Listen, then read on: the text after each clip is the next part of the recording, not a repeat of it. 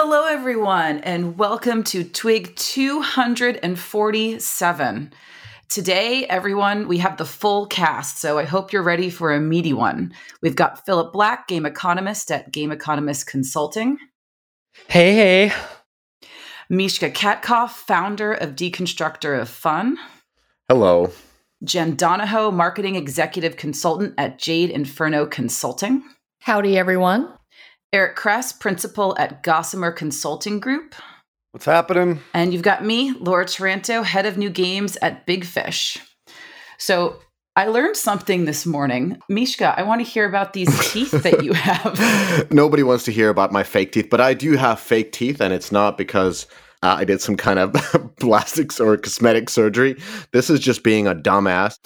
I wish it was due to my 15 years of combat sports experience, but this is due to the biking that I do. So, uh, you know, I've knocked my teeth out, and periodically I have to, you know, fix them because the, weirdest thing when they put new teeth is that the lady didn't do it with all the same material. So I have like some of them are done with uh, ceramic, great. And then some are done with like plastic. Why? And so sometimes they just crack off. and then I need to go back and just, I was again today getting a new tooth in. It's fun. I listen to a podcast. that was an overshare. Yeah. Let's uh, move on. Yeah. By the way, these t-shirts, amazing. So people are probably not watching because we're not putting the twig on YouTube, but we got Diamante t-shirts from Data AI. Dude, just say diamond. Dude. No, I like saying. No one knows what you I like diamond bologna. I like using Spanish, El Diamante. But I, I have to admit, they, despite being swag, they still they were pretty nice t-shirts. This is the call for if you want your stuff to be shown on the podcast, we have addresses. Just connect and send your stuff. If you work at Gucci, that works too. We don't. We don't. You can send oh it God. our way. Mishka, Mishka's back. Mishka's back. Oh Jordans, Nike, anything works. But also, you know, cozy uh, company swag works as well. So send it our way, and we'll wear it in the podcast. Oh my goodness! I mean, I wouldn't mind some a nice Gucci shirt, but how would they sponsor us? well, we could talk more about fashion partnerships in games. Yes, Yeah. that's There a topic for us. Yeah, yeah, exactly. Get some of that wasteful brand spend in. Trust me, we're worth it. Oh, dude. we all oh, the attribution for us. oh. So, Jen, you were on another podcast recently. How did that go? Yes, I was cheating on Deconstructor of Fun. So uh, a friend of the pod, Chris Heatherly, reached out and is like, "Hey, do you want to do something? I know you're talking a lot about Barbie. We actually worked together back at Disney, so we both have toy industry experience and game industry experience, and so you know we covered a lot of topics that Phil is allergic to, like we just said, the power of brand, transmedia, the importance of community, why marketing is crucial at the beginning of your game. So take a listen. Let me know what you think, Phil. You'll love it. Heatherly's like the ultimate troll on LinkedIn, dude. The guy is just always carpet bombing LinkedIn with nonsense, Oh, kind of like yeah. the Elon Musk of games. right? Oh, maybe he's on Twitter. I don't know. I don't do Twitter all that much, but he, Oh, he's on Twitter. Trust me. oh my god, he just says random shit. You know, you got to call him out, right? It'll make sense half the time. But anyway, Heatherly is an expert in lots of things to do with licensing and big media, and he's always interesting to talk to. I haven't listened to this podcast, but I will. Oh, Oh. please. Thank you. I would love to hear what you say, Chris, because we've kind of covered on the pod, but we go a little bit deeper. He worked at NBC Universal, so he led all of their game business. He's got a lot of different experience, and we talk about why I hate Barbie. We go into a really long story, but I appreciate the marketing. So there's just a lot of fun stuff in there. Mishka, I did listen to the Rena Onur podcast Yeah. that you did with the co-founder of Peak. Did you like it? Honestly, I think you could have like peppered a little bit more about what the expectations are and how things have changed from when she was at peak and like the market conditions and all those other things. But she seems like a fucking badass, Mhm. dude. she just seems like someone that is not to be messed with. I'll tell you that much. Yeah, plus one. And again, in this environment, if anybody I would invest in, it would be them. But a $55 million round, holy cannoli. Yeah. Yeah. Let's hope that she can scale to justify that valuation. I listened yesterday or the day before. So I started playing Tile Busters just to check it out.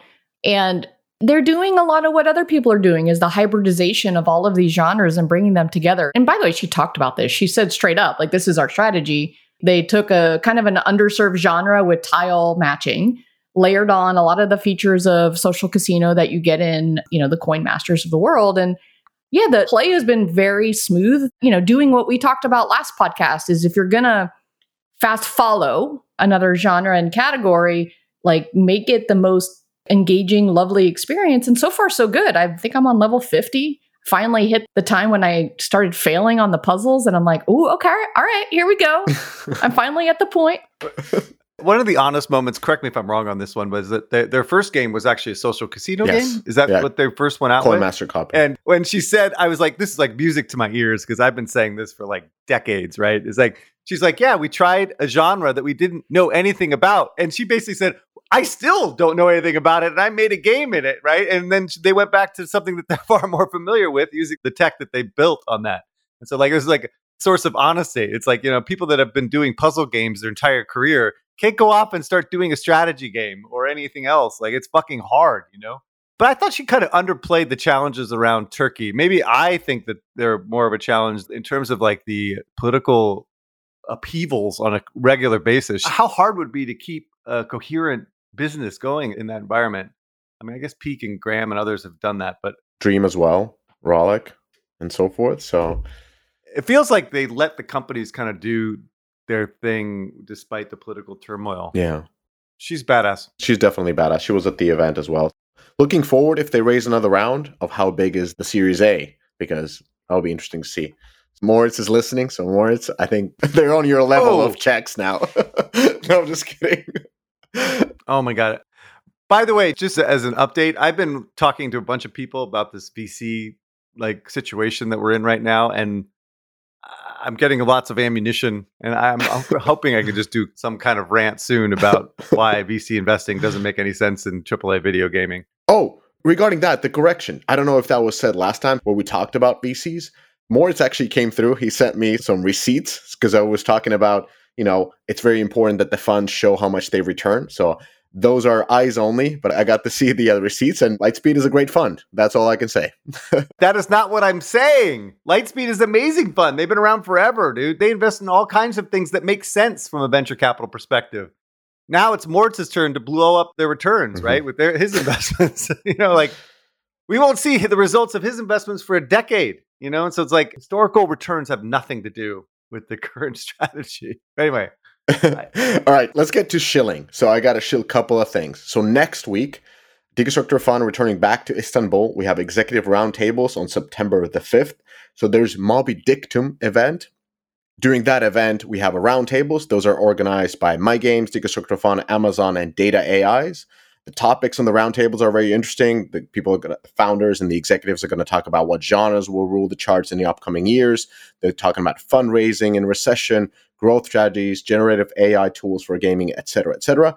If you want to attend this event, RSVP at gamedrive.com and choose the roundtables at Mobidictum. So if you're going to Mobidictum event in Istanbul, you shouldn't be missing. And number two, this is the most, I mean, the, the Istanbul is important, but this one is precious. So we got the Helsinki VIP happy hour, aka the home game, and that's on September 12th, a couple of weeks from now. With Pocket Gamer Connect rolling to Helsinki, we've teamed up with AppsFlyer and Google to arrange this exclusive happy hour event. There's going to be great drinks. The setting, the space, I've chosen it. It's very bougie. The company is great because I can see the guest list. So I'm picking all the fun people to join. So to attend this, I'm going to put link into the description of this podcast. Send application. For the record, this link is broken. Somehow Mishka has some issues with linking stuff, evidently. Like, you know, it's HTML. It's really old Yeah. shit, dude. You know, you can't be best at everything. links. Can't be best at everything. So, so that's the end of my shills. We got to get on this West Coast represent for the events. I have so much FOMO. Gamescom, Germany. We have the executive events, Istanbul, Helsinki, Berlin, and uh, it is a long flight. All right, we got to we got to do more West Coast. London is going to happen. Stockholm is happening as well, but those are smaller ones on the list. We're working hard to make the Abu Dhabi happen. That's the one I'm most interested in. It's every week the update, so I'm looking forward for that. I think honestly, it's Americans that work so hard that they don't have time for this bullshit, right? The Europeans are always like frolicking in the sunshine, going to dinner, going to lunches. True. You know, True. it's just a schmooze fest out Yes. there, right? We work for a living out here, Mhm. so Yep. that's probably. Yep. Yep. Yes. Four day work weeks. We actually did like an unofficial meetup. There were about nine or 10 of us in LA that met up last week and just had a nice chat. So that was really fun, showing that there is desire for something to happen in LA. Just the schedule of all of the events, I think, is a little bit difficult, you know, because we did it during Gamescom. So we didn't get a huge turnout because, you know, some of the people were out there. So come on, bring it West Coast. Yes. All right. Quick hits, here we go. So, from a market standpoint, Sony Interactive has entered a deal to purchase audio technology company Audeze. Audies? Adiz? Audies. That's a doozy. That's a doozy. Oh my. Game Devs of Color Expo unveils 2023 show schedule. The eighth annual conference for gaming creators will take place from September 27th to September 30th. Data AI and IDC have released their new 2023 Gaming Spotlight. It's a free report. So, just one little nugget, and then we'll do more later. Overall, the worldwide mobile spending decline is leveling off to 108 billion, with console rising 3% to 43 billion, PC Mac rising 4% to 40 billion, and then handheld dropping off 20% to 3 billion. So, Mishka will talk more about that later. Layoffs and what's going on in the space. Eastside Games to lay off 20% of its workforce to transition to a leaner, stronger, and more focused company. Fresh off the press, French publisher Homa Games has announced that former Scopely SVP Henry Lowenfels has joined as CBO, Chief Business Officer. Friend of the pod, probably has listened to every single episode of Deconstructor of Fun. I work with him at Scopely. Congrats, Henry. Congrats. You go make stuff happen and uh, polish your French a little bit, buddy. Dude, poor Jeff Cohen, dude. Now he has to work for Henry. You know? Je- dude, Yeah, that's why he was so sour. right. He's gonna realize what a slacker Jeff is, you know? So yeah. Good luck out there, Jeff. You know, now you have to work for a living. oh my god. I'm just kidding. Oh my God. kidding. Um, we love Jeff. He's been busting his ass over there, but now Henry's gonna help get the strategy going, get some acquisitions going.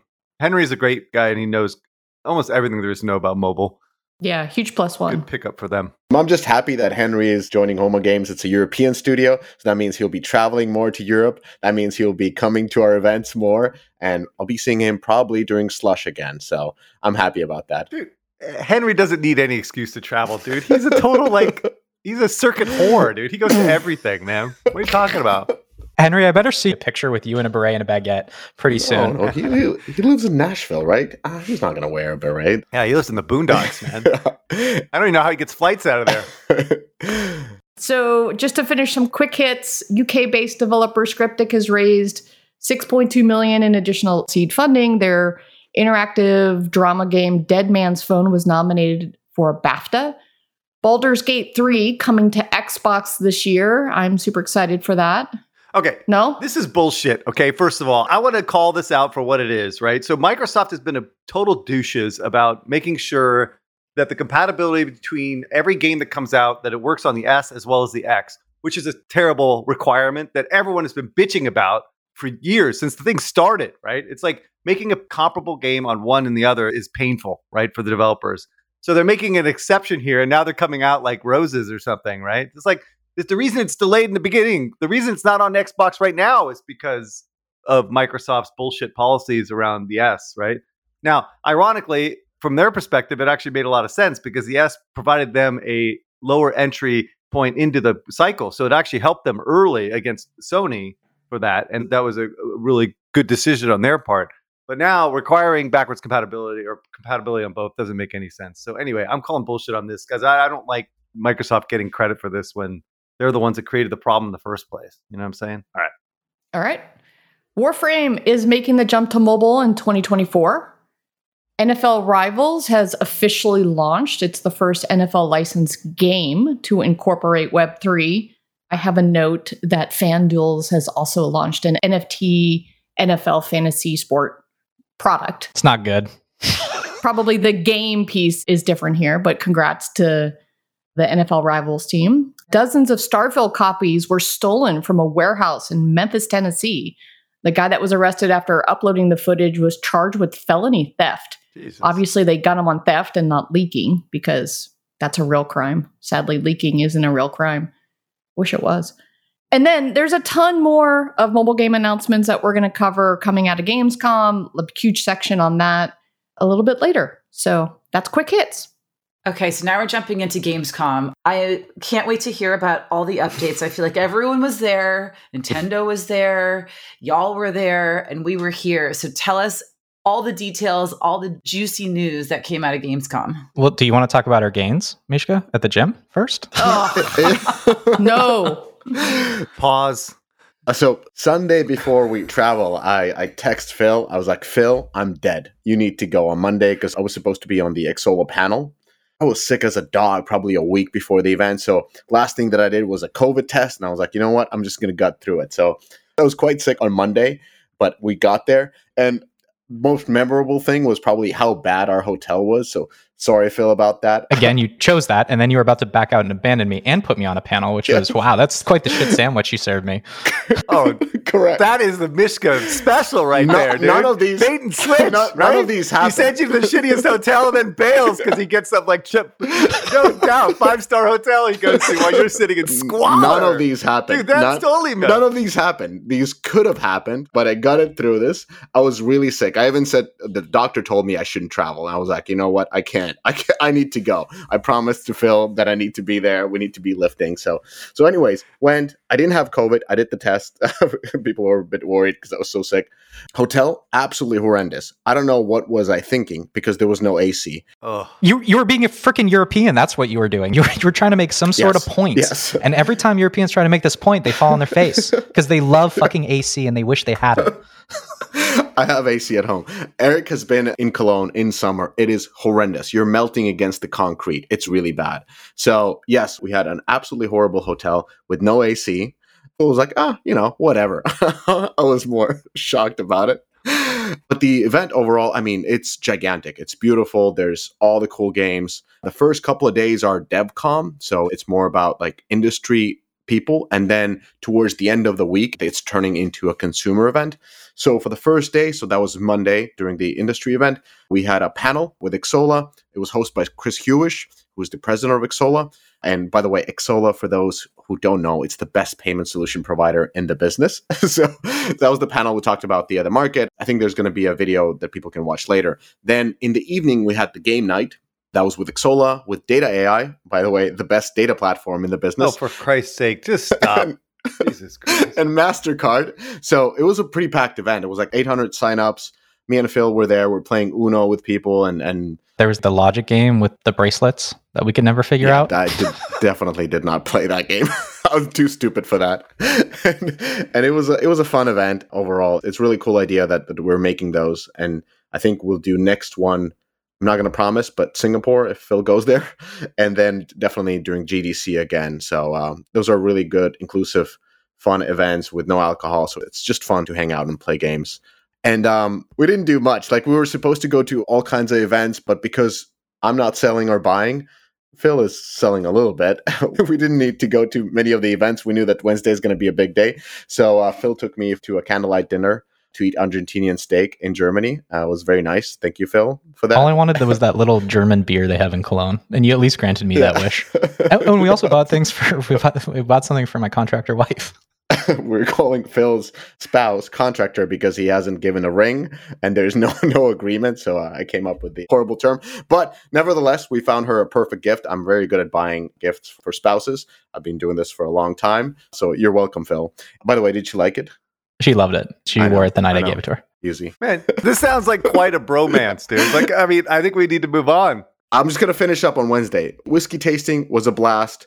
Thanks for everyone for coming and making the trip from the other side of the city because the whiskey event started at 4 p.m. and we were getting new shots like every 10 minutes. Those weren't shots, man. Th- You're supposed to sip on those.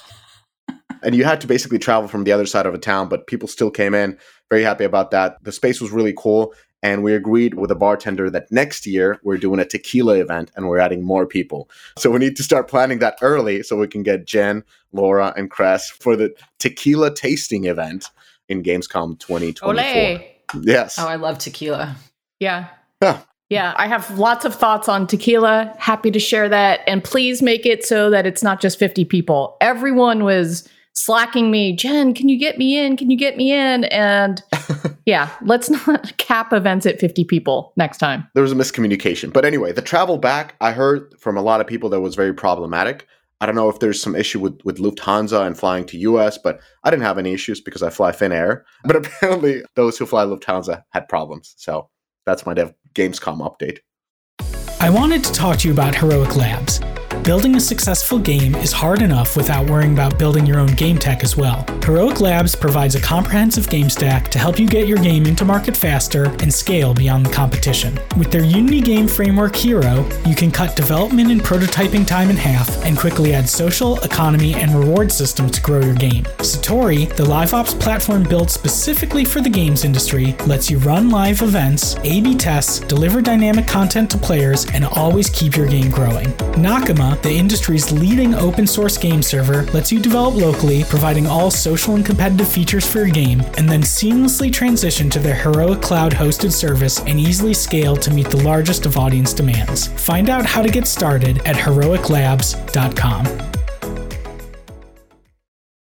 The games industry is experiencing unprecedented growth, with global revenues projected to reach a staggering 268 billion by 2025. But with more players than ever connecting across platforms and devices, how can your game stand out against the competition? AppsFlyer has created AppsFlyer for Games to help you unlock your players' true LTV by providing a wealth of game measurement solutions, unique industry insights, and proven best practices. Our dedicated hub is packed with innovative products, industry partnerships, and unrivaled expertise to ensure your game brand adapts and thrives. We understand that every game is unique, and AppsFlyer's data driven insights allow us to cater to your specific needs. We know that in today's evolving landscape, staying ahead of the curve is crucial. Trust in AppsFlyer for Games to guide you through this exciting journey. We have the tools, the knowledge, and the passion to help you succeed in this ever expanding landscape. Together, we'll conquer new worlds, both real and fantasy, break records, and create gaming experience that leave a lasting impact. Get in touch with AppsFlyer for Games today and unleash your game's true potential. AppsFlyer for Games games, supercharging the gaming landscape. Laura, why don't you rattle off some of the stats from Gamescom and then we'll go into some games. So this year, oh God, there was 320,000 people there from 100 different countries. Apparently, there were just under 1,300 exhibitors from 63 countries, most of them abroad. Digital side, they must have streamed it. So there were just under 200 million views, including 20 million for the opening night, hosted by Geoff Keighley. And NetEase was a first time exhibitor. Since we didn't get the actual game updates, thankfully, Neil Long, also a friend of the podcast, wrote about it. So, Jen, why don't you give us a little update from Neil? Yeah, he's a baller. Like, he must have just been working really hard, unlike the rest of the cast at Gamescom. He just followed us everywhere. He went to all the parties we went to. but then he did real work and actually reported out. Okay, so here we go. So I'm going to focus a little bit on the mobile stuff, not so much on the AAA announcements. So he featured a bunch of different game announcements and trailers and links to the trailers. So a lot of these mobile games actually had trailers to support it. Mishka's going to hit some a little bit later, but I'm going to call out ones that I thought were a little bit interesting. So Level Infinite coming out of Tencent, they had three different games that they were announcing. One is uh, Assassin's Creed Jade. And just a reminder that they hate me because I still don't have a code to that game, which is fine. Delta Force Hawk Ops is an old tactical FPS that's being revived for mobile, PC, and console by TiMi. So TiMi is the developer of that inside of Level Infinite, inside of Tencent. Command and Conquer Legions. So apparently, Level Infinite has a licensed IP from EA. And I think, Phil, you got a chance to try that. I used to, I think I was working on a, a CNC game back when I was at EA. Like they couldn't figure out how to do something with the IP all of these years. And so let's see if Level Infinite can do something. Project Mugen by NetEase, Naked Rain, cross platform action RPG coming. Outrage by UK studio Hardball Games is a 32 player battle royale beat 'em up. So this sounds really interesting from these guys.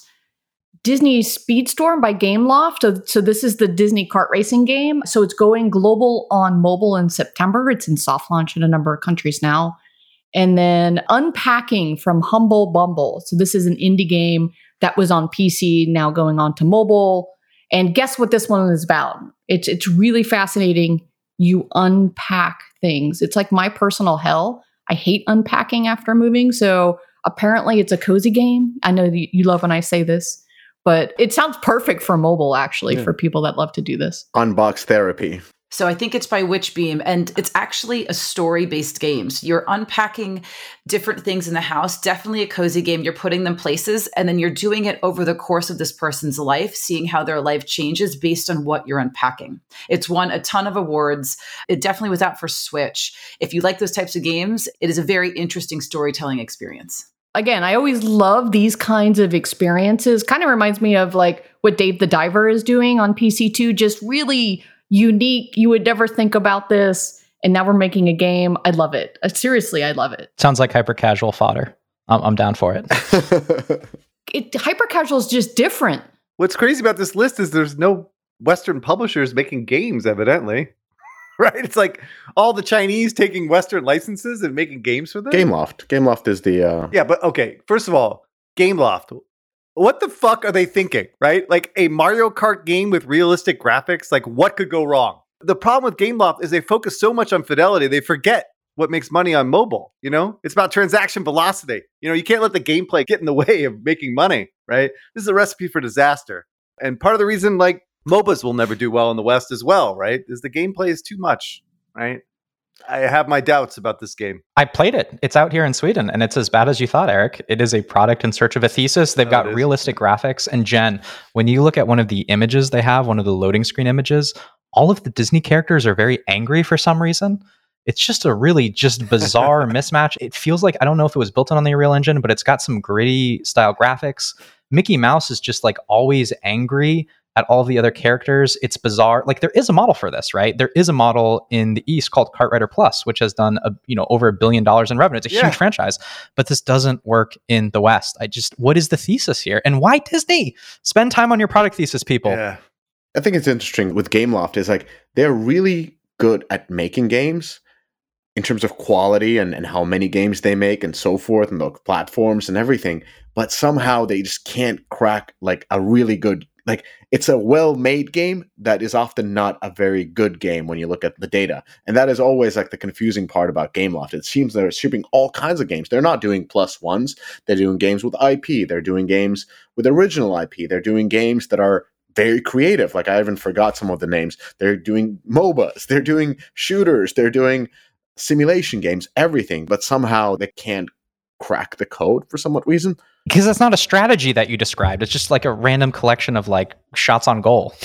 I think them, along with companies like Super Evil Megacorp and the like, are so like rooted in AAA game development, and that's what they're good at. And they make actually good AAA games.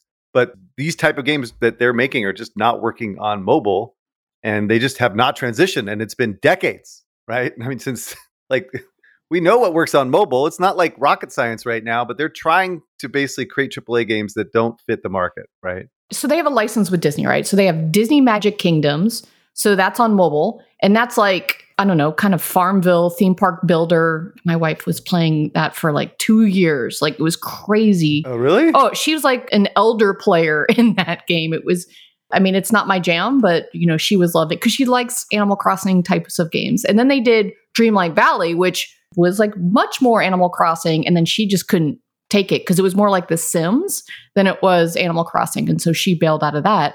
So now they're doing like, why would you then go to kart racing, right? Like, I understand, hey, I have a relationship with Disney. We can go multi genre, we can hit different play patterns and audiences. It's just such a completely different audience and genre than the other games are hitting. And especially if you're going to execute it, realistic graphics with you know the types of controls that they have is probably not the way you would attack the thesis of that subgenre. So I can't believe I'm saying it. I agree with Phil. but they do have asphalt so they they have a lot of games and in a lot of different genres so it's not the, even the first car racing game that they've done so anyways just wanted to point out that it's an interesting company in the sense that they can execute but they kind of can't win if that makes sense not to uh, beat up on the French, but something in the water in France just makes them make bad strategic decisions. It's like they don't have people that understand c- consumers and product or something in France. They need Henry Lowenfels. yeah, exactly. They need Henry, dude. That's where Henry should have gone. the biggest consumer brands company, Louis Vuitton, Hennessy, those people. I mean, that's that's French company. They understand brands, they understand consumers. This is just me dropping names so we can get the t-shirts. Like six hundred dollars. I'm not sure that's going to help us. yeah. anyway, I want to mention a couple of games. So one was Delta Force that Jen you mentioned. It looks absolutely sick. And then I started looking at some of the other games that came out from Tencent, other shooter games. So there was Undawn that launched in February this year. It had 23 million installs and 33 million revenue till date, which is a solid start for a shooter game.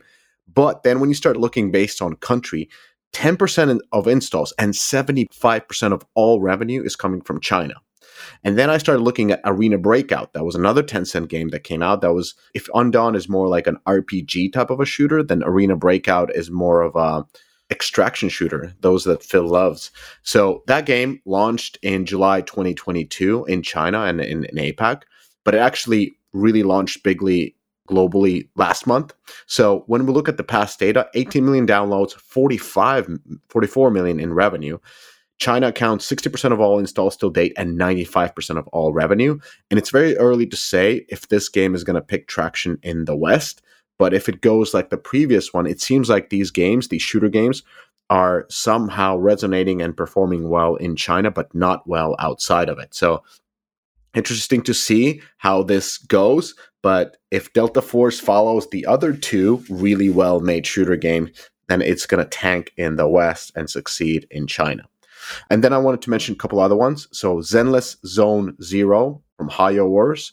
So likely, I think same will happen as Kress made his thesis a couple episodes ago with what happened with Honkai Star. So it's going to be a successful game, but it's not going to be an incremental game because the unfortunate truth is that the combined revenue of both products, Genshin Impact and Honkai, in July is pretty much comparable to Genshin Impact's standalone. And what could happen looking at this game, how it looks like, how it plays, it's very similar to the uh, the two before. That the uh, incremental effect of launching this game is not going to be as big as they might hope for. Okay, final two. Egg Party, that was announced that it's coming to the West. That's been a smash hit in China, but it's interesting to see how well it performs outside China again, because in China it had 200 million in revenue and 62 million in downloads. But in the West, we got Stumble Guys, made in Finland. And every month they get about 7 million installs and 7 million in app purchase revenue. Scopely is investing a lot of it to this game. You guys covered how they integrated Barbie, they've integrated other IPs to it. What do you think, Jen? Is Egg Party going to challenge Stumble Guys? For sure it will. For sure it's a challenger. It's a really adorable design. We talked about this a couple weeks ago, and, and Phil absolutely loves this game. I think the way that they execute the levels is really unique and different. So, yeah, I mean, they have a fight on their hands. Someone might get egg on their face. Oh, okay. Oh my. They have UGC. Like this is fucking huge. They have UGC in a mobile game and it's an in world editor, so you don't need any external tools. This is Mm. going to be huge, and I think this is going to put real content pressure on Scopely when it comes to Stumble Guys. Of course, Fall Guys had launched a UGC mode, but it's still trapped on HD. They cannot get a fucking mobile SKU out. Arrgh! And we knew that they were shopping Fall Guys in China a long time ago, but it just never got out the door. This is just like more money on the table, super frustrating. Move faster. Don't let these teams get after you. But I'm super interested to see how the UGC piece will do. All right. Are we ready to talk about Netflix and what they announced? Again. so they they actually had quite a few announcements. One was Samurai Shodown, which is a cult arcade game, and then Rebel Moon. So this was a big unveil at Geoff Keighley's. So ONL is becoming like first of all, let's just talk a little bit about ONL. So Opening Night Live is becoming a really big event. E3 is died in a sense in LA and everything is now in Europe. So like trailers were shown. So Rebel Moon looks like a very cool IP. It's by Zack Snyder. I was going to say his kind of stab at a new IP. So they showed a trailer for the IP. And Super Evil Megacorp is going to be doing a AAA four player co op action game. They haven't announced timing as far as I know yet, but that was one of the other really big things coming from Netflix. So Super Evil Megacorp is making a AAA game that is supporting this Rebel Moon Yes. show. So this has nothing to do with Netflix gaming per se. It has to do with they're going to build a game on PC console for this show versus for Netflix service. This sounds like more like a transmedia play. Yeah. It doesn't make sense for them to deliver a four person co op game, which frankly is technically impossible, right? Unless you have a console or a PC. I, I guess they could do it on PC. They're working on a AAA first person shooter at Netflix Games internally. So it wouldn't be weird to me if they were doing something like this. It's a standalone game for other platforms, not for just Netflix platform. That's what I'm trying to get a understanding here. Because it doesn't make sense. Like, how in the hell are you going to serve this up on Netflix, right? I mean, uh, on the mobile Well, device? th- That's been the big question for Netflix is why the fuck are you building AAA games? How are you going to do this, right? They announced the Yeah. controller, which we covered a couple weeks ago. I want to make the assumption, and I could be wrong on this, so please correct me.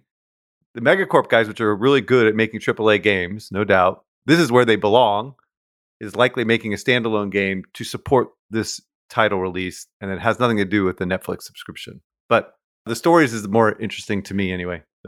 So It is a four player co op action game. It will be exclusive to Netflix members. So it is. I don't know what that means. could mean that you have to log in with a Netflix Yeah. account or something Yeah. to play it on Xbox. I don't fucking know, dude. This doesn't make sense, but we'll, we'll get to the bottom of it. Hey game devs, are you tired of dealing with complicated payment processes all over the world? Well, Xsolla's got your back with Xsolla PayStation. It has a simple, user-friendly interface that makes it easy for players to pay for your games and in-game content however they want. And because the Xsolla PayStation user interface is adaptive and accessible on smartphones, tablets, and PCs, your players will have a seamless experience no matter their preferred device. Players can save their favorite payment methods for future purchases, and on mobile, even charge purchases directly to their phone carrier bill. On the back end, you can customize your checkout with game specific integration options like sidebars and iframes, as well as change colors, fonts, and images to make PayStation look and feel like a natural part of your game. Ready to see Xsolla's PayStation in action? Visit xsolla.pro slash payments dash DOF or visit the link in this podcast description. This episode is brought to you by Data AI. Yes, they were called App Annie back in the day, but let's not talk about that. Let's talk about how Data AI is the first company to combine consumer and market data with the power of artificial intelligence. And Data AI does this to unlock unique consumer and market insight to accelerate competitive advantages across all digital channels worldwide. What we here at Deconstructor Fun really like is Data AI's Game IQ tool. It's this fantastic market and competitive intelligence tool for mobile gaming that allows publishers to really get to the feature level of a game without doing a full on deconstructing first. Using this tool, your team can quickly tie features to performance KPIs, which will help you make difficult roadmap decisions. It's also a great tool to identify hidden growth opportunities as you can analyze games on a scale. As you well know, there are hundreds of thousands of gaming apps in the App Store and thousands of new mobile games released each month. And while we don't want you to stop reading and listening to Deconstructor Fun, the fact is we can't cover it all. With Data AI and especially their Game IQ tool, you'll be able to efficiently determine what features provide a lift, make roadmap decisions based on accurately modeled expected outcomes, discover how competitors lifted performance through feature releases, benchmark performance against your competitors, focus with confidence on the highest potential genre for a new game release. We here at Deconstructor Fun are huge fans of Data AI, so what are you waiting for? Go to Data AI and try the service for free. All right, moving on. All right, so Netflix stories. So if you watch Netflix, there's lots of different kinds of shows, of reality-based shows. So Love is Blind or The Circle or Too Hot to Handle, right? So all these different reality shows. So Netflix stories Love is Blind by Netflix studio Boss Fight is coming in mid-September. So developed by Netflix's own Boss Fight Entertainment, this game will be a part of the Netflix Stories app. So it sounds like a super app that is going to have a collection of interactive narrative games that will immerse players in an ever growing catalog of stories made from fan favorite Netflix series and films. You'll also be able to preview two chapters of Netflix Stories Money Heist ahead of the December release of the new Money Heist spin off series Berlin. And Netflix Stories Virgin River is also coming soon. All of these stories and much more will live in the Netflix Stories app, included with a Netflix membership without any ads or IAP purchase. So I want to stop here and say that I have some feedback about the branding of Netflix stories. And I know that this goes into what we see in, in terms of the interactive story genre, right? Where you've got episodes, you've got, you know, collections of different games inside of this. But from what I've seen, players really only care about the brand of the show. So actually, people don't even really know, just like you and me, like what is on Netflix? You want to watch a show, you want to watch Money Heist or Love is Blind, and many times you don't even know what streaming service it's on. And so with the limitations of ASO and then, you know, the number of characters you can put in the title of a game, I'm not sure that this is going to be successful for them because players are going to have trouble actually finding the show that they want. They're going to have to do a lot of marketing to help players really understand that all of these different brands and shows are going to be inside of this Netflix story app. So I'm sure there's a product benefit, right? You can build the engine. So, Laura, what do you think about this from a product angle? Okay, so I'm actually quite excited about this. In terms of interactive fiction as a subgenre, I really like it. And I'm thinking back, okay, so Episodes was one of the first, and they launched with Mean Girls, and that was kind of their in. And if I remember correctly, that was their biggest title, one of their only big IPs, and then the rest had a lot of UGC. And a lot of them weren't bad. There was a lot to do. Where I think these games tend to fall down is trying to monetize. So trying to put them on mobile is always tough. And I would argue that if you're going to have this engaging content and i won't lie i got hooked on a lot of these these stories and some of them were very silly. The hardest part was trying to find a way not to burn users in terms of engagement and retention by trying to monetize them in ways that just that didn't work. So there was always from that from putting them on mobile as standalone i feel like that's where they tended to fall down. What netflix is doing originally i was going to say it was 80% really excited about this. I actually probably higher than that now. I think it's good that the stories are contained in one app. I want to see my progress. I look at these like books. I'm going to read them. I'm going to play through them. I want to know what I played. I want to see, I want to know what's going to be updated. Maybe I have an avatar if they have a lot of the same premium content choices, it's either in story or it's in cosmetics. So you choose an outfit and it generates a different sort of outcome for you. I'm going to want to hold on to that and use those outfits and be able to use them in different stories. I believe choices allows you to do that. So I actually think this is a really great play for Netflix. I had a quick look at the demographics. So, as you can imagine, I think interactive fiction, we all, it's, it's mostly female. Like, it's actually quite female. It's very female and it skews younger. So, again, this plays back into why it's a harder sell for mobile because if you're going to be trying to monetize under 35s and under 25s, it's going to be nearly impossible without leaning heavily into ads. Don't forget, they don't need to monetize. Exactly. Right? so that's yeah, why yes, I like this yes. for Netflix. Yes. and then the other pitfall of why mobile but excited about Netflix is even if you have UGC, it's just like you need a massive content pipeline to feed how much players will consume in this category. And I think Netflix can handle this as long as they don't get too precious with their IP. Like replay scripts, throw like a Bridgerton story in there. If you can make parallel sister paths to your current IPs in terms of stories. So, kind of what Star Wars did with like Rogue One, parallel sister story. If you're going to open that up, now you have a ton of content.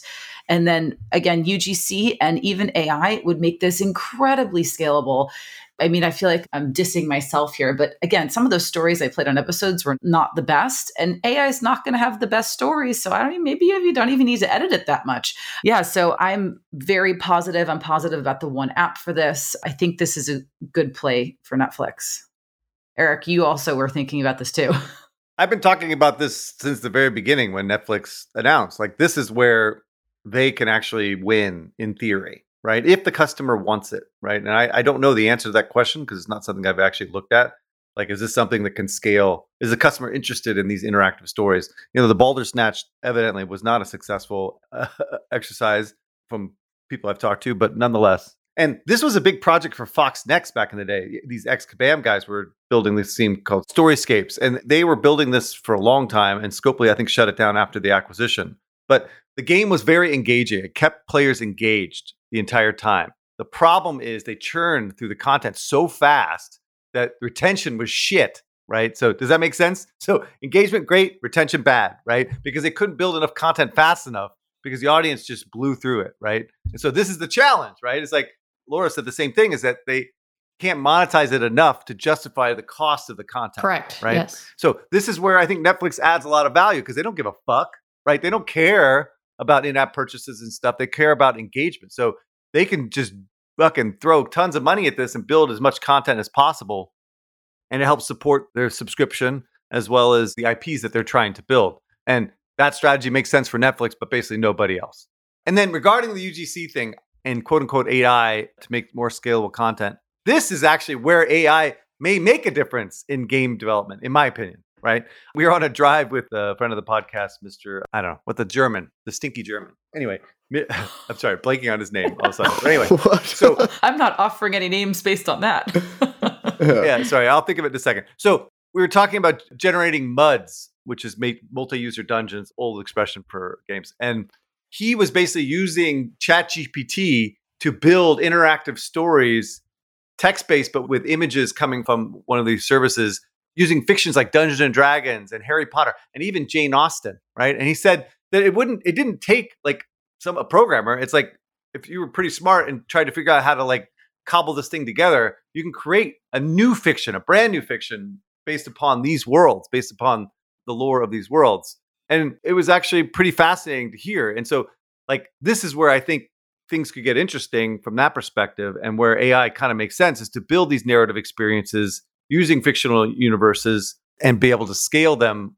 I wouldn't maybe profitably, maybe not, but it doesn't matter for Netflix, right? So this is potentially interesting new like interactive experience for different types of markets and it would be interesting to see how they executing on this like sorry this makes far more sense than a four player co-op game right but it cuts at the heart of what games are right because the problem you were just describing eric of them not being able to produce enough content in these type of games and they're not really games right it's, it's a linear type of media it's just like watching a tv show it's the same problem with a tv show is that you're going to burn through Game of Thrones, six seasons of Game of Thrones faster than they can produce it. It's the core of all linear media. That's the problem.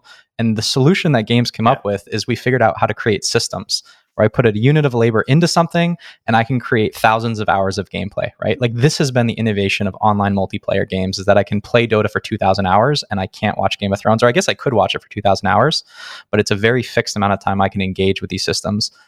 AI seems like a, a, great opportunity, but it's another huge bet. I, am not sure like that, that I put all my chips on that for this. It, it, just seems like it's another shot in the dark from Netflix. But if this is a shot you're going to take, I mean, why not? I completely disagree with you. One, with that content, we do the same thing in match threes. You have content every two weeks on a schedule. This will be the same thing. They will have a money high story every two weeks. They will have your updated Love is Blind story every two weeks, Bridgerton every two weeks. So that is how they're going to partially, I imagine, that's what I would do if I was managing this project. I would say every schedule is going to have it. And then in terms of demand, you're saying it's a linear watch experience. It is not. You look at Twilight, you look at these big franchises that target women, that are good stories where you picture yourself as the character. Now, this is one step further in terms of interaction. Now I get to play as it, I get to live out my fantasy even more. I think this is great. All right, now I've talked myself up from 80% excited, probably closer to 95. But there's another piece of this that I think again strikes at the heart of games, which is like when you look at casual, like when you get to the end of the amount of levels they've produced, you can stretch that content out by increasing difficulty in match three. So you, when those players get to the end of the levels that you've created, they're the ones that are most price inelastic. And so you can kind of mess with that a little bit and increase difficulty and stretch out those 50 levels. You can't do that in these interactive stories, or at least that would be the design challenge is like, how can I create systems around this? How can I create replayability? Are there different choices I could go? Is there a meta collection system? You, you've got to start with the game design. I'm actually halfway between Laura and Phil on this because I'm skeptical as a motherfucker, generally speaking. But again, I just think this is where they can play in the interactive space and see success where others cannot, right? Like traditional publisher cannot make these type of games. Like that doesn't make any sense in any world, right? Because it's just a loss leader, right? So let's see if they can make it work, make it replayable in some way or make it more sticky, make it like build the content fast. But to your point though, it's still linear regardless, right? You're going to get to the end eventually, right? And where you never get to the end of League of Legends or even Call of Duty or even FIFA or Madden or any of these other games. There's no end, right? And now you have cross promo because they get to cross promo not just between their game experiences, but also their other content. Yeah, for sure. Oh, right. I want to be crystal clear on this. Their measure of success is retention, right? So you could get any super hardcore, like, you know, uh, SQL guy and pull out data that proves that they had an incremental 1.1% in retention, and that'll keep them investing hundreds of millions of dollars in this nonsense. So, like, does that make sense? Like, their whole like rubric is completely different, right? Yeah. So you have to actually think from their perspective. I 100% agree with the idea that AI can revolutionize this content furnace system that ultimately drives the benefit of retention for these players. Like that's the problem, right? If somebody can figure out how do you solve a content furnace with these types of experiences because yes, they I don't know if you can layer any gamified systems on top of interactive story, maybe you can and maybe that's the other innovation that they could go to look at. So if I'm going to play like JR on TV right now, John Riccitiello, you know how he likes his new thing is AI and giving guardrails to NPCs or to characters or to storylines. If we can get to the point soon, and we're not there yet, like I totally understand we're not there yet, where you can plug in your stories, plug in your character arcs, and give it guardrails and say, hey, you can't go offline and you can't have rated R material or any of, of this. And then have that AI build out these stories that you can interact with. Like, what a gold mine to be able to go off on side quests for all of these different adventures. And so you can deepen the worlds and deepen the fantasy and keep players absolutely engaged in each of these IPs. My challenge is that in a bundled app, the marketing of that is going to be challenging to help players who love individual one of these shows know where to find that. And you know, you mentioned cross sell, and yes, maybe there are some cross sell opportunities, but the challenge too is that one player doesn't watch all of those things, so they have to be trained to come back to the master app, be okay with the fact that they are being cross sold all these other. So, like, I'm a soccer player, right? And I go and I use Apple TV Plus. I cannot get Messi off of my Apple TV Plus homepage because it all they want to do is get me to subscribe to MLS and they're using Messi to be able to do that. And I'm starting to get annoyed with the service that they are cross-selling me things that I'm not interested in purchasing. And so that's going to be the consumer and the marketing challenge with this is the high level product strategy, you know, backed by the AI systems. Okay, sorry. I'm done with my rant. it's not a rant, it's great insight. All right, so we have a lot of thoughts on Netflix, AI, One Story app. I think we'll cover one more topic today. Uh, Mishka, tell us about Data AI's Spotlight Report. All right, Data AI Gaming Spotlight 2023 report. There was a link in the newsletter, and as always, the link was broken. So go to Data AI main page, and there's a banner, and you can download the report there. But here are some of my key takeaways from the report. So, mobile not unsurprisingly, still stands as the largest opportunity in gaming and is set to reach 108 billion this year. But ongoing updates to privacy regulation, macroeconomics instability, and rising competition has made acquisition and growth more challenging. So, in bullet points, I would say whale hunting is very difficult, and that can be seen in the stagnation of some of the uh, whale hunting genres like RPGs and strategy games and so forth. And then the second thing, because this is a global audience, that China's crackdown, especially on youth playing, is slowing down the growth in China, and, and that will naturally have an effect on overall market. And the second point there is there's new competition coming all the time, as we discussed with the new games being launched. And at the same time, the consumer spend set is set to remain about the same in 2023 as previous years. And this is consumer spend across mobile, PC mainly, as well as consoles. It's very stable. And so, what that means is that there's just more competition for the same amount of spend, aka a little bit of a bloodbath. And third point handheld spending should drop about 20% this year to less than 3 billion due to waning interest in Nintendo Switch, which we're going to talk about probably next episode. And this is partly offset by rising interest in the Steam Deck and other gaming handhelds. My personal take there is these are portable devices. That's a great thing. It increases accessibility, but at the same time, you have your phone. So, what kind of games are you playing on those devices that you can't play with your phone? I know there's a lot. You can see people playing them on the planes and so forth, but is that market big enough? At the moment, 3 billion is not very big when you consider gaming market as a whole, which is like almost uh, 200 billion overall. And then sentiment towards in-game mobile ads, though they had a study done on, mobile games as well, is deteriorating in the late 22 compared to 2021. And in my opinion, this could be because of oversaturation. because there's increasing CPIs, there's decreasing eCPMs. That means that the games need to show more ads, and that may create more resentment towards the ads. So I don't know, but this is just my hypothesis. And final one, just to trigger Kress, gaming in the cloud makes inroads on mobile as a share of global hours cloud streamed gaming on smartphones and tablets should represent 26% this year, up from 16 in 2019. Game streaming is on the rise like a hockey stick. I don't know what this is about because, you know, I don't know if people really use Microsoft Game Pass, Ultimate, or NVIDIA GeForce Now on mobile. But, Chris, what's going on with the booming cloud gaming?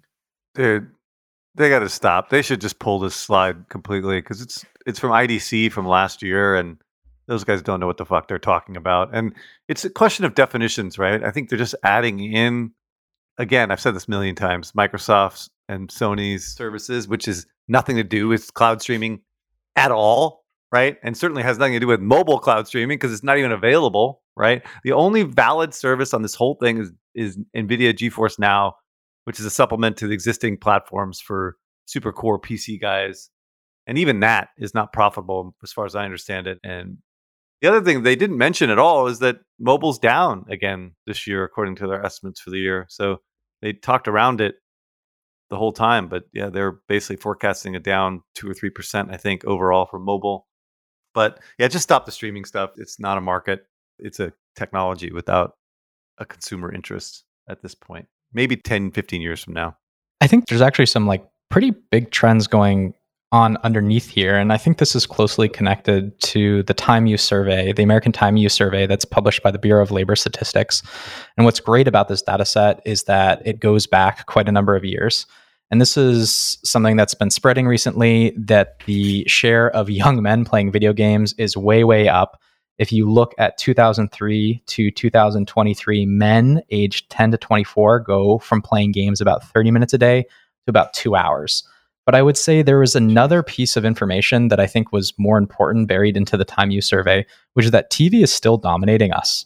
We're still getting dominated even among 15 to 24 year olds. The amount of TV that they're watching is 2x to 1x. And again, like there's a lot that goes into definitions and methodology here, what counts as a game.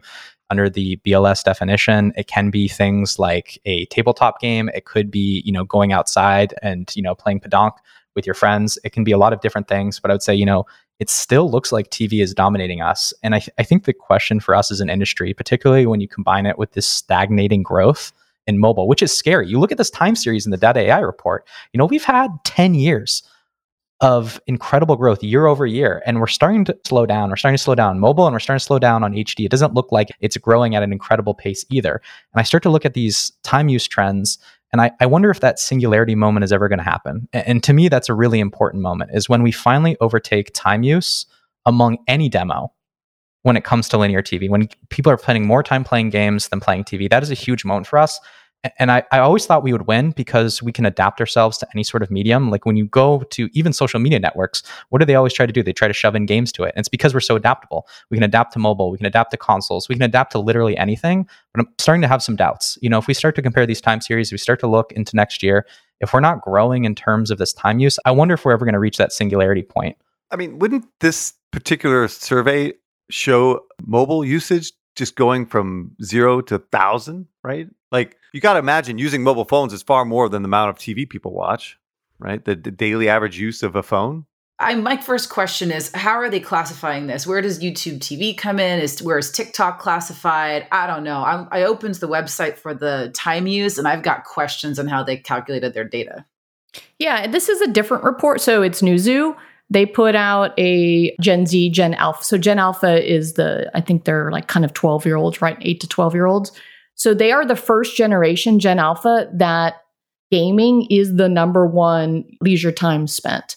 And so they have a slide that I'm looking at right now that says they have become the first generation where gaming is now the most dominant. So the singularity is here, according to Newzoo, according to their report that they have. Of course, they're very biased, right? Towards of course, gaming. but I do think just anecdotally, I mean, I, I think you know, Chris, you've got Gen Alphas at home as do I. And gaming is part of the lexicon because it has become their social media. You know, they do Snap and they do TikTok, but a lot of their social time is spent inside of the Robloxes, the Minecrafts, and the Fortnites, where they like have hangout time, and that's what they're reporting. And by the way, it went from Gen Z at 17% to Gen Alpha is now 21%. So it was a pretty big jump with this next generation because of the services provided. I think this demands a little bit more research, but I think this is a really important question. Are we growing or are we shrinking? And across what metrics? Because when you look at revenue, it, it ain't looking pretty. So I hope it's at least amongst timeshare. Well, again, I just want to be clear. Is like I did some analysis for one of the clients, and it does look like we, as mobile gaming, are losing share to TikTok, right? Fundamentally, I mean that's what the data suggests from Data.ai. So those big macro things, like that, obviously these new younger people are using those type of social services far more than gaming on a relative basis. But yeah, something to track and and look at. Something that Google made a point of in Turkey last year. All right, have a few more stories we'll have to get to next week, including something about Nintendo Switch, as well as about the Flood Rush cancellation. Is that a MOBA? No. I mean, can we go? Can we? It's it's a No. MOBA. It's a No, MOBA. no, it's not. It's a MOBA. no, MOBA. it is It not. is a MOBA. It's a MOBA. That's multi- ridiculous. That's a ridiculous assertion. online All right, well, we'll debate this next week. Look at it; it looks like a MOBA, and I'm like, well, another MOBA. Bites No, the it's a dust. You know, roguelike. not it's surprised. got roguelike features. Listen to Javi. Javi's got good analysis on this. Anyway, they're canceling that. We'll get to that stuff next week. Everyone, have a good time. Stay out of trouble. Talk soon. Bye bye. You did it! You made it to the end of the episode. As a fan of the show, it would help us out if you subscribe and leave us a review on the podcast service of your choice. More importantly, are you a member of the Deconstructor of Fun Slack group? If you have five years or more of games industry experience, go to deconstructoroffun.com slash slack and apply to join. Join the games industry's best professional community filled with peers always willing to lend a hand. Or subscribe to our newsletter to get all the latest insights from the Deconstructor of Fun content creators. Thanks for listening.